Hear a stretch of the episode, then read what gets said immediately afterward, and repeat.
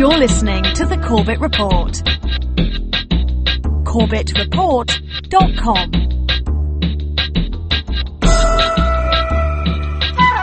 Welcome back to the broadcast, friends. Welcome back to Republic Broadcasting Radio Network. I am your host, James Corbett of CorbettReport.com, and you're going to be tuned into Corbett Report Radio for the next one hour, and you're not going to want to tune out because tonight we have a special guest for you on the line all the way from Kuala Lumpur, where I was just a week ago. How time flies when you're extremely busy editing videos. Uh, we have none other than none other than Nile Bowie of NileBowie.blogspot.com, who you might remember from a previous appearance on this radio broadcast, and you probably should know just from his own work at NileBowie.blogspot.com. Besides, so Nile, thank you so much for coming on today. Good to have you back. Always a pleasure to be on the Corbett Report, James. Well, it's always a pleasure to have you, and it's uh, it's certainly a pleasure to to have met you in, in Kuala Lumpur. And we managed to spend quite a bit of time either attending conferences or waiting to attend conferences together last week. So uh, we got Getting to know into each trouble. other. or Yeah, various- yeah. Oh, you know us. Uh, eating some good curry mee, which I must admit is the first time I've eaten that, but it was uh, it was delicious. so it was a good time had by all. Uh, so tell us just a little bit for those who are tuning in, maybe for the first time, just a little bit about yourself, your background. All right. Well, uh, I'm an independent writer and photojournalist based in Malaysia in Kuala Lumpur. I've been staying here for the past year and a half. On my blog, I I basically uh, archive all my work there, and I contribute uh, various articles about various things, usually in the realm of analyzing terrorism, geopolitics, or economic issues. These days, it's been a lot about social transitions in the U.S. and China. Um, so I write about uh, that sort of stuff, and I contribute to various outlets such as Russia Today, Asia Times Online, Global Research, Land Destroyer Report. So um, if you need to see my work, as James mentioned, it's uh, nilebowie.blogspot.com. That's it.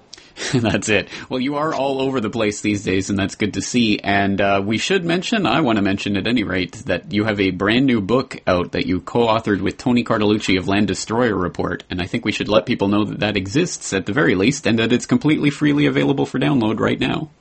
Exactly. 118 pages of uh, very uh, painstaking research into the Syrian crisis in its its 20 months so far. So uh, that is available for f- completely free download on landdestroyer.blogspot.com or my own nilebowie.blogspot.com. And essentially, the uh, the book aims to be an alternative historical account of the events in Syria, and it looks at numerous different facets of the conflict, uh, from looking at everything on the ground, uh, the insurgent nature of the uh, the rebel opposition there, to looking at the foreign media coverage of the event and how uh, uh, of the ongoing event and how uh, dishonest it, it has been in, in various cases, and also looking at the potential for a wide, wider regional war, which is looking uh, uh, more likely by the day, unfortunately. Unfortunately so. So this is extremely timely, and it's good to see more people taking on this distribution method of uh, putting it out there for the for the masses. So my hats off to you guys for doing that, and I'm glad to see this out there. And uh, for people who are interested, we recorded a little interview about this book in Kuala Lumpur last week, so that'll be coming out uh, hopefully next week on the Corbett Report. So stay tuned for that. We also did a little chat about your photojournalism and took a look at some of your photographs. That'll be coming out in the coming weeks as well, and I'm excited about that. That was a really fascinating conversation with some really great uh, photographs, but of course, very difficult to show them on the radio. So we'll refrain from uh, from talking too much about the photojournalism tonight.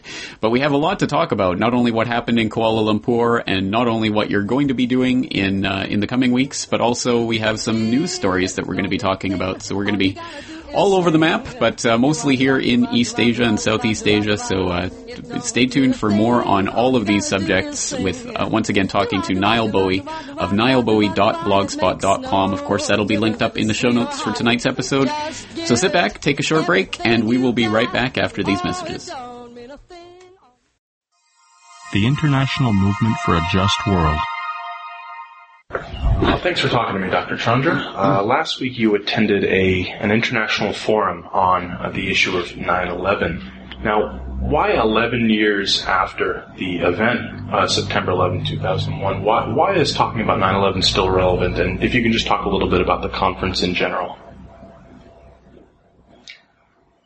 let's first um, address the important question that you asked, uh, Nile. Why is it still relevant to talk about 9-11? I think there are at least two reasons why it is relevant to continue to talk about 9-11. Number one, there are a lot of people, very rational, sensible, thinking individuals in various parts of the world, but especially in the United States of America, who are convinced that the official account of uh, 9-11 is full of holes. And they feel that this has to be addressed, that the truth should be made known about 9-11. The truth should be made known about um, any great catastrophe of that sort. We cannot conceal and camouflage the truth. So that, to my mind, is a very important reason why we should know the truth about uh, 9-11. It is related to the second reason that I have in mind. 9-11, like other tragedies perhaps, but more so 9-11, had led to the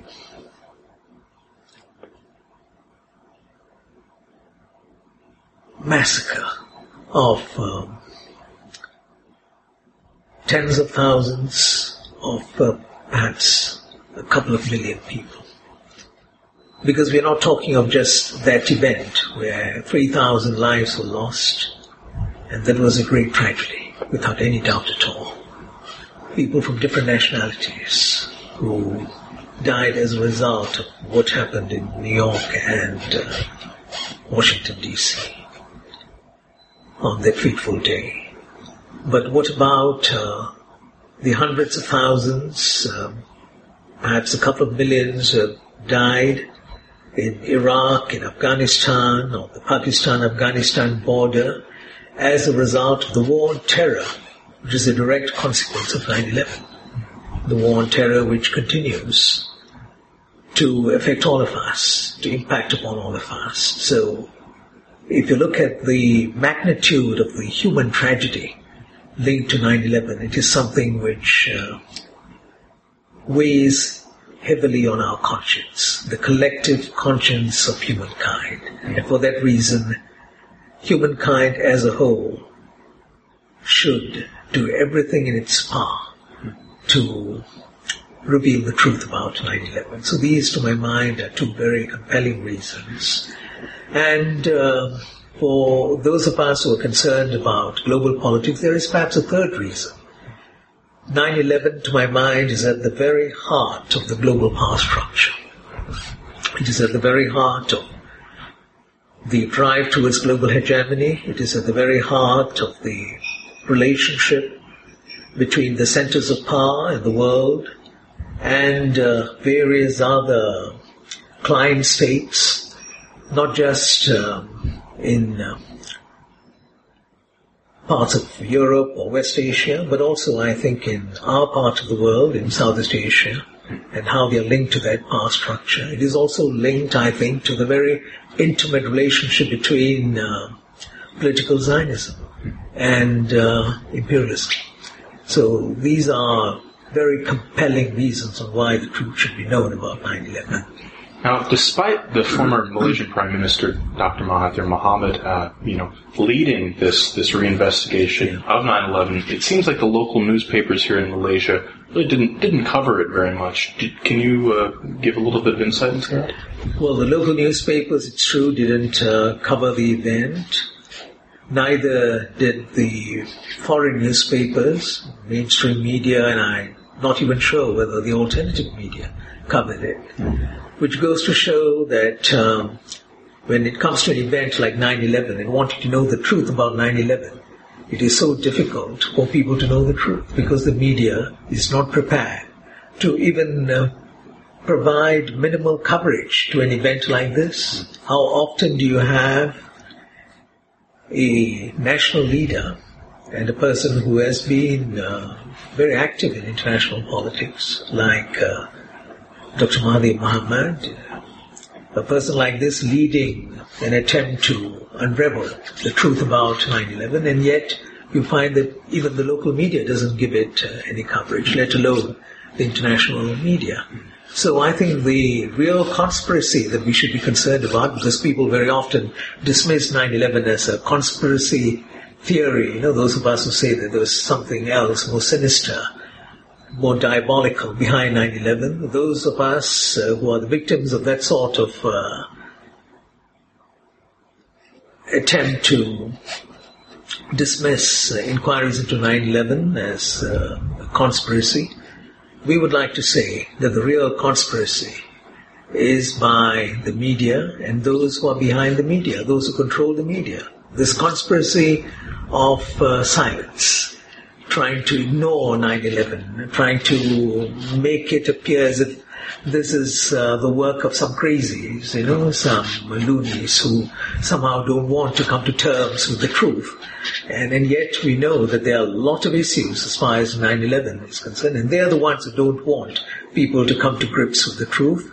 They're the ones who are part of this conspiracy, the conspiracy to keep the lid on 9-11, to keep it under wraps. That's the real conspiracy. All right, friends, welcome back to the broadcast. Of course, this is Corbett Report Radio, and I'm James Corbett of CorbettReport.com. What we were just listening to there is a clip from a recent interview that Nile Bowie just conducted with Dr. Chandra Muzaffar there in Kuala Lumpur. And the video, the complete video, the full interview is up on YouTube right now. It's called The Moral Imperative of Reinvestigating 9-11. So I will put that link in the show notes so you can go and watch the full interview with Dr. Muzaffar. But Nile, uh, let's just uh, tell people about the clip. Let's tell people about who Dr. Muzaffar is and uh, what you guys were talking about. Uh, Dr. Chandra Muzaffar was um, formerly uh, part of the Malaysian opposition here uh, in the late 1980s and 1990s. And uh, for the past 20 years, he's been working with this NGO, the International Movement for the Ju- for a Just World. Uh, and it's, he's the president of the NGO. And uh, I have recently, as of the past few months, I've been volunteering uh, and submitting some of my articles to their monthly uh, publications and um, producing video interviews like this one. So I would advise if people found that that interview interesting, there will be a, a steady stream of more interviews and certain com- and commentary on various issues ranging from the sanctity of religion to uh, geopolitical analysis uh, coming in the weeks to follow. Excellent. Well, I'm looking forward to all of that. And of course, uh, Dr. Muzaffar was uh, in attendance there at the 9/11 conference where I was presenting, along with others, Michel Chossudovsky and and uh, Dr. Hans Köchler and Niloufer Bhagwat and people from all around the world. Just an incredible uh, range of speakers. Let's tell people a little bit about that conference and uh, really what uh, what brought it all about. Sure. Well, I really have to applaud Dr. Mahathir Mohamad for putting the whole thing together. It's a, a product of the Perdana Global Peace Foundation. And uh, it really, for lack of a better term, it takes uh, uh, it takes a lot of courage to do uh, to put together a conference like that, looking at the evidence, especially someone who was a former prime minister of the country. So the whole purpose of this uh, of this conference was to get experts together to really reevaluate the evidence, uh, what exists so far, and to talk about what is the next step, what next in terms of uh, selecting individuals, you know, uh, uh, who perhaps were responsible for the attacks on 9/11. And I, I, I, told you in person, and I'll say it again, that your uh, your presentation, your speech was very significant because you were the only participant who pointed out what I would consider the first questions that really need to be asked in determining who is responsible or who could be responsible. And that falls on Dick Cheney and Donald Rumsfeld and why they uh, failed to, uh, I guess, conform to military protocol on that morning. Exactly. Every protocol, military, governmental, and otherwise. So, uh, absolutely, I think that would be the be- beginning of any criminal investigation, and certainly not the end. Of course, those are not the only two people that we would, should be pointing the finger at. But obviously, when we're looking at a criminal investigation, you start prosecuting where you can prosecute and uh, and see where that leads you. So, so I'm glad to see that that was re- well received, and I'm, i hope that uh, people will spread the word about uh, not, of course, just my presentation, but all of the presentations, which again I am putting up on YouTube.com/slash Corbett Report piece by piece, and it is coming up. I just put up Michel Chossudovsky's presentation where he laid out some of the connections between 9/11 and Afghanistan and how that can be used to prosecute war crimes that are based on 9/11, etc. So there is, I think, a, a, real momentum that's building here, and hopefully will not be lost uh, towards setting up some sort of international commission of inquiry that can then be forwarded to the International Criminal Court for what it, that's worth, or for, for, a prosecution within the United States, or for prosecution at Kuala Lumpur War Crimes Tribunal.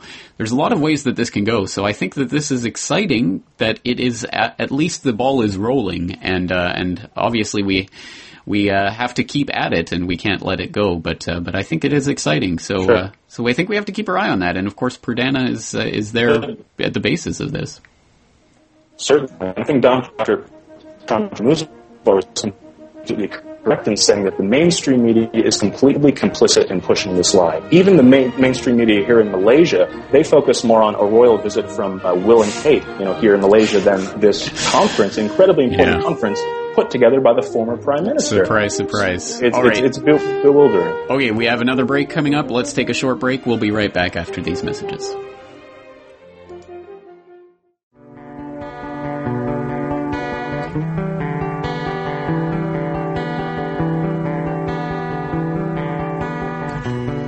Right, friends, welcome back to the broadcast. Of course, this is Corbett Report Radio. Tonight we're talking to Nile Bowie. And once again, if you go to nilebowie.blogspot.com right now, you will see right up there at the very top of the front page the new book, War on Syria Gateway to World War III, co-authored by Tony Cartalucci and Nile Bowie. So I hope you guys out there will go and download that for free and spread the word about this document. Of course, again, representing a lot of careful research about what's been going on in Syria. But tonight we're going to be talking about a wide range of things, and of course, Nile, you are always on the move. I'm somewhat jealous of your mobility, and I understand you have some uh, some interesting journeys coming up in the next couple of weeks. Tell us uh, where you're headed. I'm on Sunday. I'm flying to Beijing, and I'll be catching a flight to Pyongyang, North Korea. It'll be my second trip to North Korea. Uh, and after that, I'll be going back to Beijing to spend a few days and also visiting Shanghai. I've not been there yet. Um, so uh, basically, the purpose of my trip is uh, is partly research, uh, partly leisure, and uh, and certainly to produce some photojournalistic photography. Um, with China, for example, um, if you look at, I love looking at old photographs of what China was like under the time of Chairman Mao. And uh, I, I, see China today as a very interesting country. It's one in transition where you have the new, uh, you know, mixing with the old in very interesting ways. And uh, certainly in, in some areas, the transformation is just uh, incredible, and in such a short time, over the space of a few decades. So, as a photojournalist, I'm going back to China to uh, photograph uh, these changes that I see and things I find significant. But uh, what I think will be more of a highlight is, of course, going back to North Korea, which, of course, is a for a photographer, a very fascinating country. It's very much like a time capsule, uh, preserved the way it was in the 1960s following the uh, the communist revolution of Kim Il Sung. Very much uh, things exist as they do uh, today, as they did back then, and it's also a significant time to go. Primarily because we're nearing the one year that the new leader, the brilliant comrade Kim Jong Un, has been in power. So it uh, it should be a very interesting trip indeed. This is your second time to North Korea, as you say. So, in your first time, did you have any problems taking pictures or anything of that sort? Were there any uh, sort of guides as to what you could or could not take out of there? Uh, it was pretty random. Certainly, they did tell us, you know, uh, not to photograph certain things. For example, um, there was a we were walking along Kim Il Sung Square, and there was this shop window that had this uh, poster in it advertising a milk or something like that, and it had really looked like something straight out of the 1960s. And it was sun faded and it was just interesting. And I asked the guide, um, you know, would I be able to photograph that? And she just looked at me and smiled and she, she shook her head, you know, and, uh, it was a pretty interesting thing. But I think at the same time, as we walked past that milk shop, everyone else photographed it and, uh, and, and she didn't say anything about it. So you just have to sort of read the subtle lines of what you can and cannot do. Um, certainly, if you're driving through side streets and you see, you know, images of poverty in the alleyways and whatever, uh, that's the stuff that they don't want people to photograph. Um, but uh, obviously, there are very Soviet-like restrictions. For example, when you go to North Korea, you stay on a hotel that is in the middle of an island uh, within the city Pyongyang. Uh, so you're obviously not al- not allowed to leave your hotel without any sort of supervision. And this is not just because I'm an American citizen, for example. This is this goes for any foreign visitor uh, visiting North Korea. Uh, so certainly, uh, whether you're interested in the country or not, going there is a fascinating experience, and uh, it's one of those strange places on Earth where uh, visiting a, a water bottle factory is so exciting.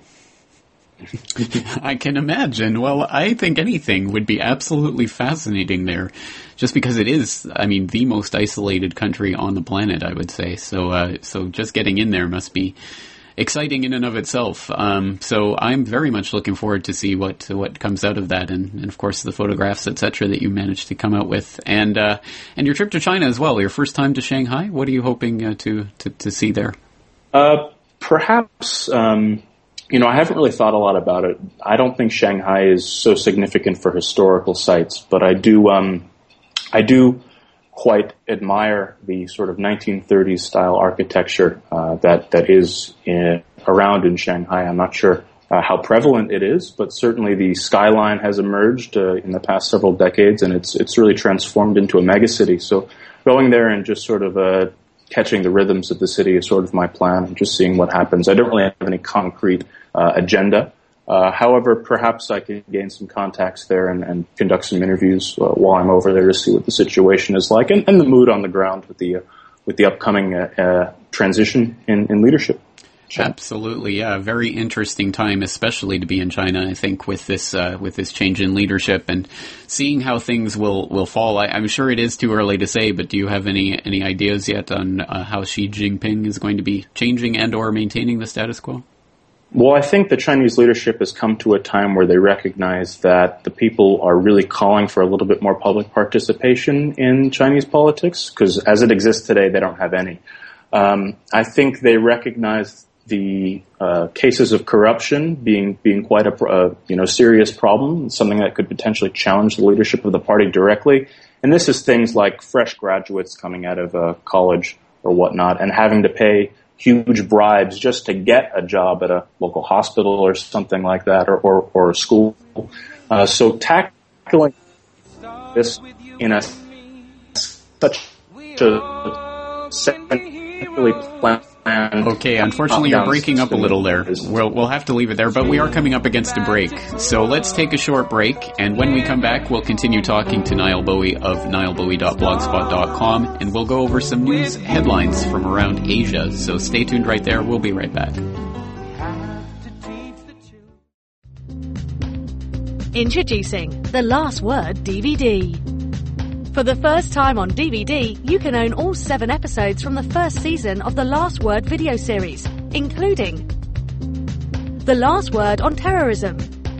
You see, to Kissinger and the other adherents of the globalist ideology, terrorism is simply a word for any act that threatens the agenda of the globalists. The Last Word on CCTV. But there is something more fundamentally troubling about this entire CCTV surveillance grid than mere hucksterism. The last word on utopia. The most pernicious evil always presents itself as something necessary, something transitory, a mere waypoint on the road to the land of milk and honey. In this way, the masses can be led to not only tolerate the most intolerable conditions, but actually to support those who would seek to rule over them. And the last word on independence. It is a choice that we make each and every day to live in independence or in slavery. Every day is Independence Day. The Last Word DVD. Buy your copy today at corbettreport.com.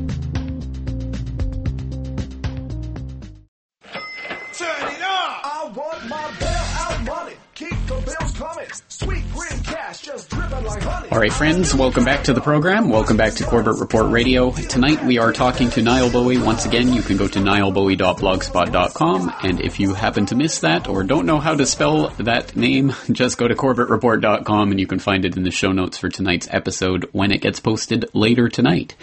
And on that note, we have, uh, well, we have some news stories. In fact, more specifically, Nile has lined up some news stories from around Asia and the Middle East that we want to go over tonight to talk about and to mull over some of the things that are happening around the world. Lots of news breaking just as we're speaking.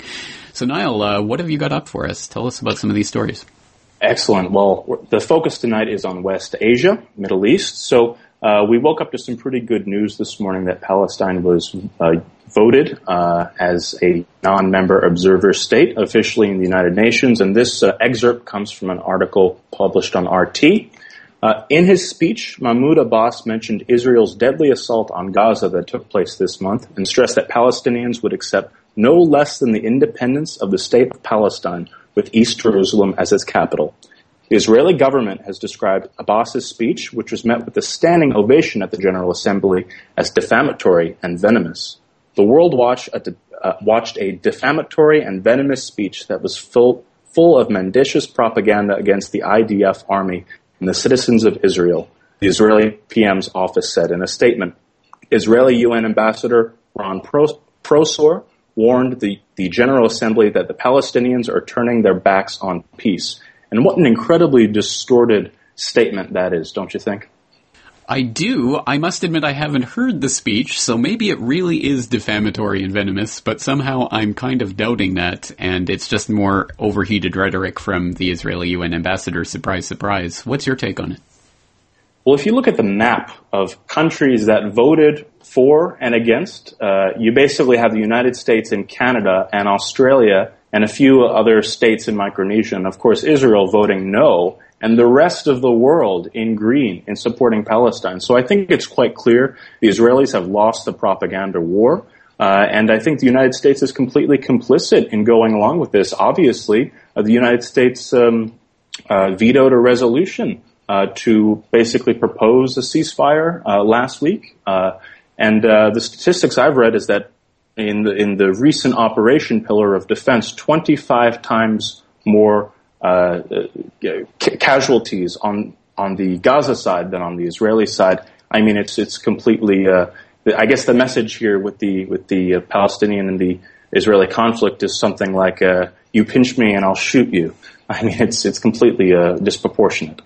I think so, but uh, I, I, don't think this uh, result is really that surprising. I think everyone was expecting this to pass in the General Assembly. The real question is what will actually result from this, and uh, it's really unclear whether really anything of substance will come of this, but it does allow theoretically Palestine some leeway to do things like bringing cases against Israel in the International Criminal Court, etc. But sure. Uh, there's a yeah. there's a little bit of wiggle room, but I think at the end of the day, this is really more symbolic than anything else. So, just want to move into the next headline here. Qatari poet jailed for life for insulting emir with his poem. A Qatari court has sentenced a poet to life in prison for his verse insulting the country's leader and inciting anti-regime sentiment. The poem was inspired by the Arab Spring protests. Mohammed Jib Ajami was charged with insulting Amir Hamad bin Khalifa Al Thani and inciting to overthrow the ruling system for his poem, Tunisian Jasmine, inspired by the uprising in Tunisia. The poet's lawyer said he was not even given a chance to defend his client. The judge made the whole trial secret, said Najib Nuanami. Muhammad was not allowed to defend himself in court, and I was not allowed to plead or defend him in court. So I just want to cite the, the line but that he was uh, in trouble for. So the line is simply, we are all Tunisia in the face of repressive authorities. And it's certainly ironic. The double standards are overwhelming when it comes to this story because Qatar is the country more than anyone else that are, that are funding and financing the illegal flow of weapons into Syria uh, to be used by anti-government rebels in that country. I mean, it's it's overwhelming. It's cut and dry, isn't it? And the hypocrisy is equally cut and dry, especially when you just stack it up against all the other hypocrisies around the so-called Arab Spring. The uh, you never hear about what happened, uh, what's happening in Saudi Arabia, for example. You never hear about freedom of speech in Qatar. You never hear about women's rights in Saudi Arabia or any of these other U.S. ally proxies in the region. It's always, of course, only about the people they want to demonize. And I think it's uh, it's absolutely blatant what's going on. And I wonder where the good lapdog left liberal progressive establishment establishment is on issues like this? Well, it's just a, it's a continuation of the history of the U.S. imperialist establishment demonizing any secular nationalist ruler as a bloodthirsty tyrant, and yet they cozy up with the worst of the worst. You know, so uh, we'll hit the next headline here. Total blackout. Syria goes offline nationwide. The internet in Syria has been shut off nationwide, says two U.S.-based web web monitoring companies. During the 20 months of the civil uprising, Syria has gone through partial internet disruption, but 100% blackout is unprecedented. Syrian state TV denied the blackout was nationwide. It said the, the outage was caused by a technical failure only affecting some provinces and that technicians were trying to fix the problem. The Syrian Ministry of Information blamed terrorists for the outage, as reported by the broadcaster. So what's your take on that, James? It's a good question. I don't have enough information to have an informed take on this. Uh, whether or not it is a 100% blackout is a pretty important thing to establish. So if it is, that would of course mean some sort of widespread tampering with the fundamental pipes, you know, that are going into Syria. And uh, I think there's a lot, uh, there's a lot more to be said there. But if it is just a uh, an intermittent outage, it could be. It could just be technical problems. It could be just part of the chaos of the uprising that's happening there, or it could be, I suppose, it could be either the government or the uh, the terrorists trying to m- deliberately manipulate and sabotage it. I, I, really think there's not enough information yet to, to say either way. But what, what do you think?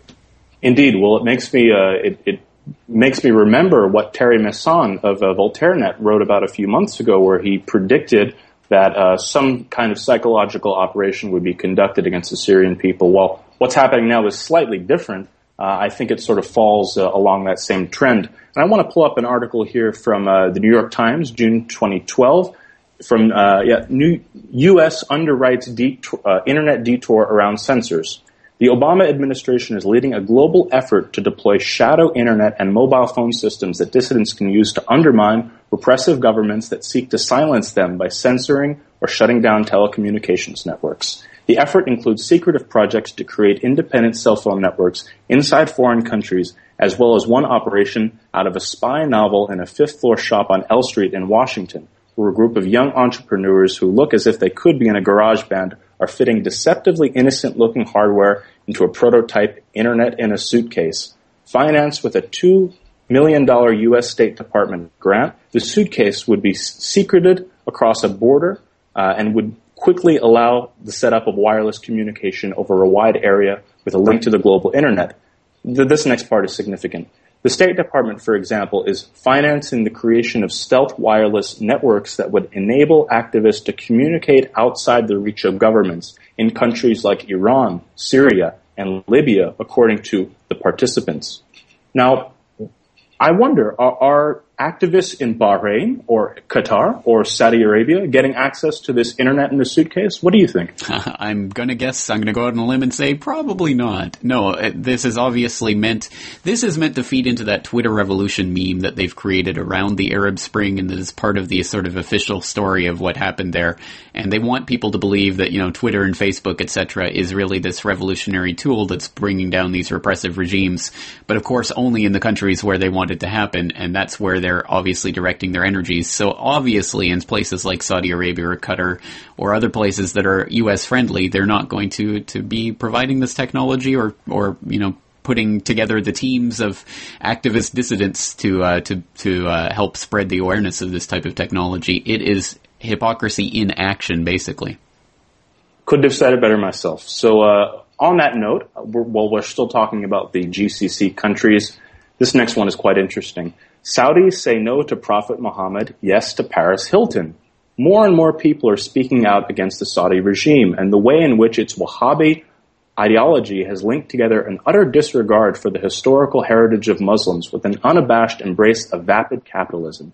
In both Mecca and Medina, the Saudi state has already bulldozed over 90% of the Islamic monuments going back some 1400 years. In their place, they're putting up five-star hotels, parking lots, and shop- shopping malls. Adding insult to injury, in the same cities of Mecca and Medina, where the Wahhabi-backed Saudi state has bulldozed the historical shrines and cemeteries of the family of the Prophet, now we have the establishment of shopping malls featuring Paris Hilton. So here's a, a little excerpt here. Sami Angawi, who's the director of the Hajj Research Center, which is trying to preserve what's left of the Islamic heritage of Saudi Arabia, says of the Saudi state, they're turning the holy sanctuary into a machine, a city which has no identity, no heritage, no culture, and no natural environment. They've even taken away the mountains.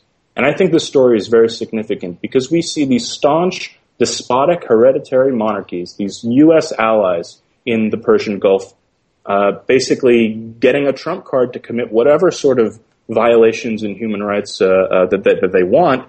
Uh, and uh, in exchange, what they do is they bow to Western finance capital, and they they uh, with the specifics specifically to Saudi Arabia. I believe the fact that they're bulldozing these sites has something to do with the Wahhabist belief system. I'm not an expert on it, but basically it's against idol worship of any kind, and the, the, Saudi, the Saudis are turning a blind eye to uh, other concerns of other Muslims who want to go to these sites and, and uh, want to preserve the historical significance of these places.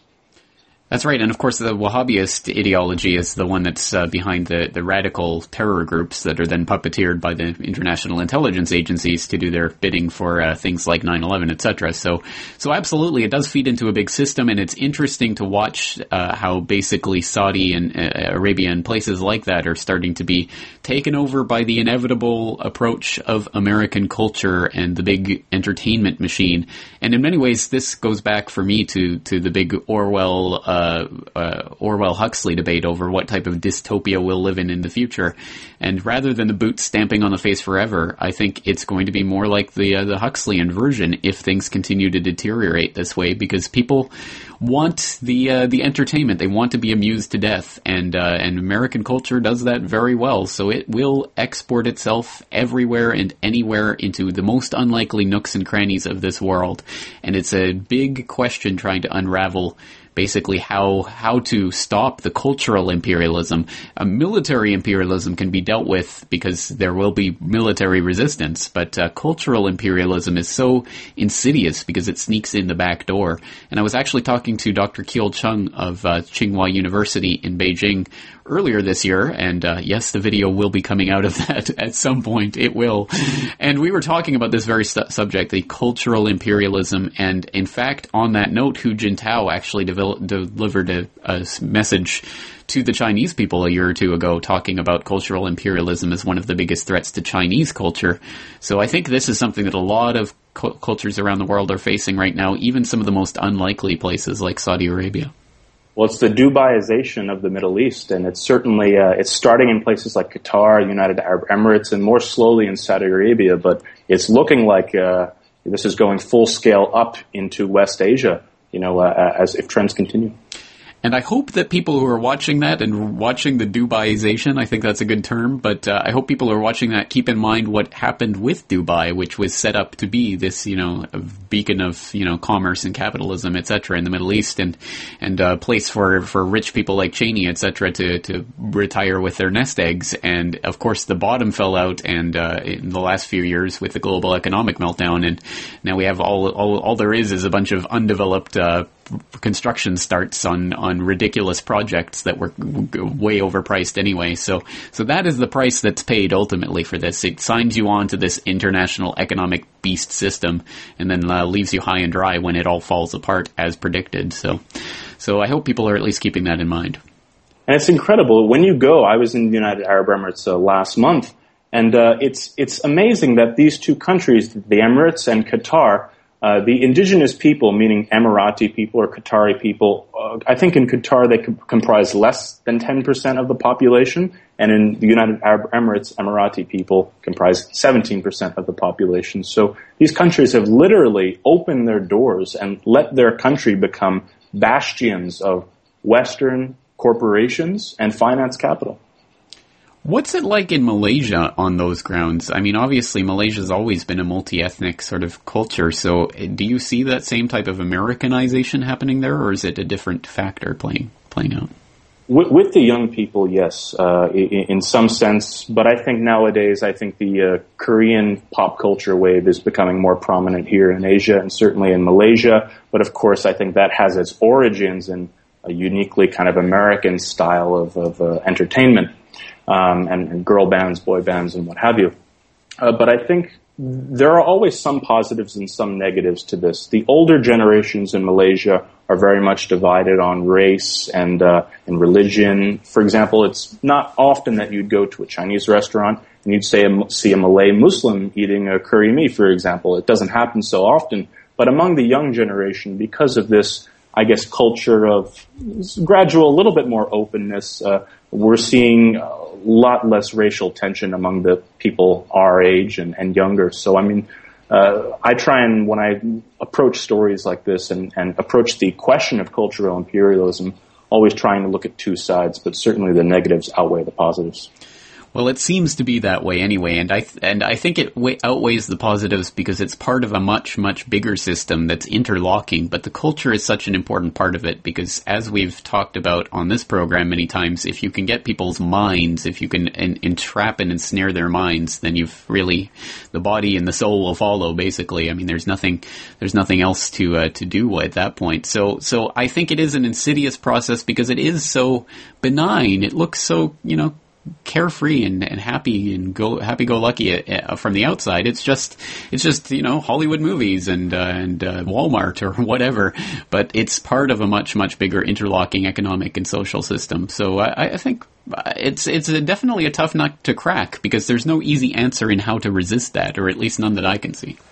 And, and basically what this kind of system creates is a, is a kind of person who is interested in their own identity and their own fashion and their own style uh, and creating a, a, kind of a self-interested creature uh, that is ultimately an obstacle to any kind of transformative social change. So uh, I think they've perfected, uh, by they I mean the, the, people who are engineering uh, all of this culture.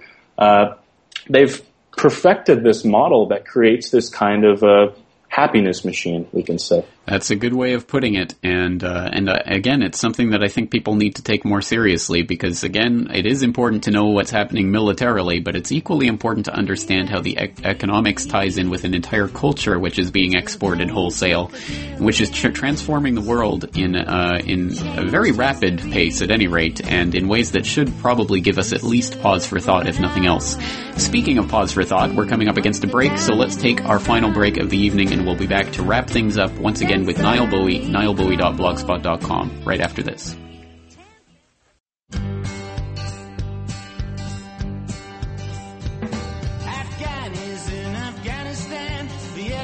All right, friends, welcome back to the last few minutes of tonight's program here on Republic Broadcasting. Once again, this is Corbett Report Radio, and we've been talking to Nile Bowie of nilebowie.blogspot.com.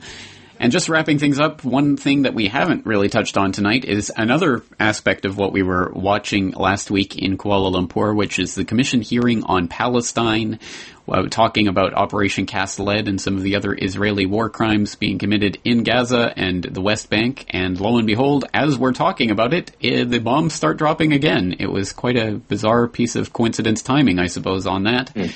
Let's tell people a little bit about what happened and where things are going from here. Well, as part of the, um, it was a hearing on war crimes, Israeli war crimes that were perpetuated against Palestine. So we spent two days um, listening to uh, several witness testimonies who really brought some harrowing stories uh, to, to, the forefront.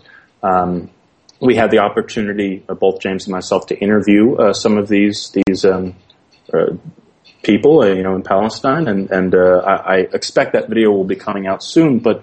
Uh, what what I think we can expect from this is in the coming months, I believe the the Kuala Lumpur War Crimes Commission will take that evidence that was established over the past uh, last week uh, and put it into uh, uh, the legal system to uh, basically start another tribunal, which we'll have, I guess, in May or June. and of course, this tribunal has no legal um, authority Uh, they can't, for example, go and arrest Benjamin Netanyahu uh, for what the uh, the Israeli government has done recently. Uh, but I think, at the very minimum, although it is symbolic, uh, I'm glad someone is is doing this, and there's some other organization that can be looked to that is not biased and and that does not um, have the same lopsidedness of the ICC, if you know what I mean. Of course, yeah, absolutely. I think uh, definitely it's important to be looking for alternatives to the ICC, which clearly and obviously is not going to uh, fulfill its duties and responsibilities in, in, in actually investigating these war crimes. So it is important that this Kuala Lumpur War Crimes Tribunal goes forward in the future, and I hope people will at least be aware of its existence now. And of course, they can find out more at criminalizewar.org as well as the Perdana Global Peace Foundation's website at perdana4peace.org. That's the number four, perdana4peace.org. Again, I'll put those links in the show notes as well for tonight's episode. A lot of information we've gone over tonight and a lot more that will be spilling forth soon from nilebowie.blogspot.com. And, uh, and of course, I hope people will go there to check it out and to check out your new book. So, Nile, we've talked about so much tonight. Anything, any final words you'd like to leave the audience with? Uh, basically, I just wanted to say in relation to uh, the Israeli hearing, uh, when I heard some of the harrowing testimony, um, it was clear that what the IDF forces are doing in Gaza and what they've done in the past during Operation Cast Lead is completely um, uh, meticulously planned, and they're completely aware of what what they're doing, which is they're committing war crimes. They're rounding up large groups of people into small houses, and planes are coming by and bombing those target sites. I mean, these are these are crimes under international law, law, and they're immoral. And uh, I would hope everyone pay as much attention to this as possible. I hope so too. Well, we'll do our bit to get the information out there, so I hope people will continue watching the situation. And once again, nilebowie.blogspot.com, just in case I didn't mention it. I hope you'll go there, check out the work that he's doing there, and uh, and continue to follow him, as I'm sure there will be some interesting reports on China and North Korea coming out soon. So, Nile, thank you so much for your time tonight. Thank you so much, James. Speak to you soon. Absolutely. All right, there he goes, Nile Bowie, and that's it for us tonight. But we will be, be back 23 hours from now. Tomorrow night, I have a, uh, special presentation of a brand new, well, something that I'm launching, a special treat for the Corbett Report subscribers specifically. So I'll let you in on that tomorrow night on the program. Until then, I hope you'll stay tuned to CorbettReport.com as the Kuala Lumpur 9/11 conference presentations continue to come forward in, in, over the next few days. I'll continue posting them up. So until 23 hours from now, same time, same channel, same place, same face. Thank you all for listening and take care.